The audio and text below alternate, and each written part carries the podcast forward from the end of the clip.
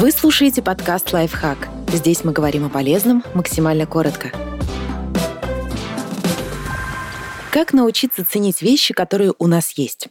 Мозг вынуждает нас гнаться за свежими впечатлениями, но позитивные эмоции можно получить и от того, чем мы уже обладаем сконцентрироваться на малом. Выберите самые важные для вас вещи, временно убрав все лишнее. Так легче разобраться, нужно это вам на самом деле или нет.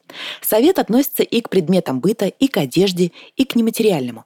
Может быть, подписки на музыку в онлайн-сервисах не так уж нужны? Это повод достать с полки виниловые пластинки или вдумчиво послушать музыку, сохраненную на компьютере поиграть в переезд или путешествие. Возможно, вы замечали, что в путешествии куда легче управляться с вещами. Ведь вы берете только то, что вам действительно нужно и нравится. А одежду подбираете так, чтобы все предметы сочетались друг с другом. Представьте, что приехали в свой город в командировку. И какое-то время пользуетесь только вещами из чемодана. То, чем вы в результате будете пользоваться, и окажется самым необходимым перестать сравнивать себя с другими. Это поможет отделить личные потребности от навязанных извне. Если знакомые выкладывают в соцсетях какие-то замечательные фотографии, вы не можете знать, испытывают ли они настоящее счастье. Впрочем, запечатлеть свой дом, вещи, ежедневные занятия, а потом выложить в сеть – отличный способ собрать комплименты и повысить за счет этого ценность имеющегося. Хотя, конечно, самое полезное в такой практике – самому взглянуть на свою жизнь с новой стороны и понять, что вы, в общем-то, неплохо проводите время.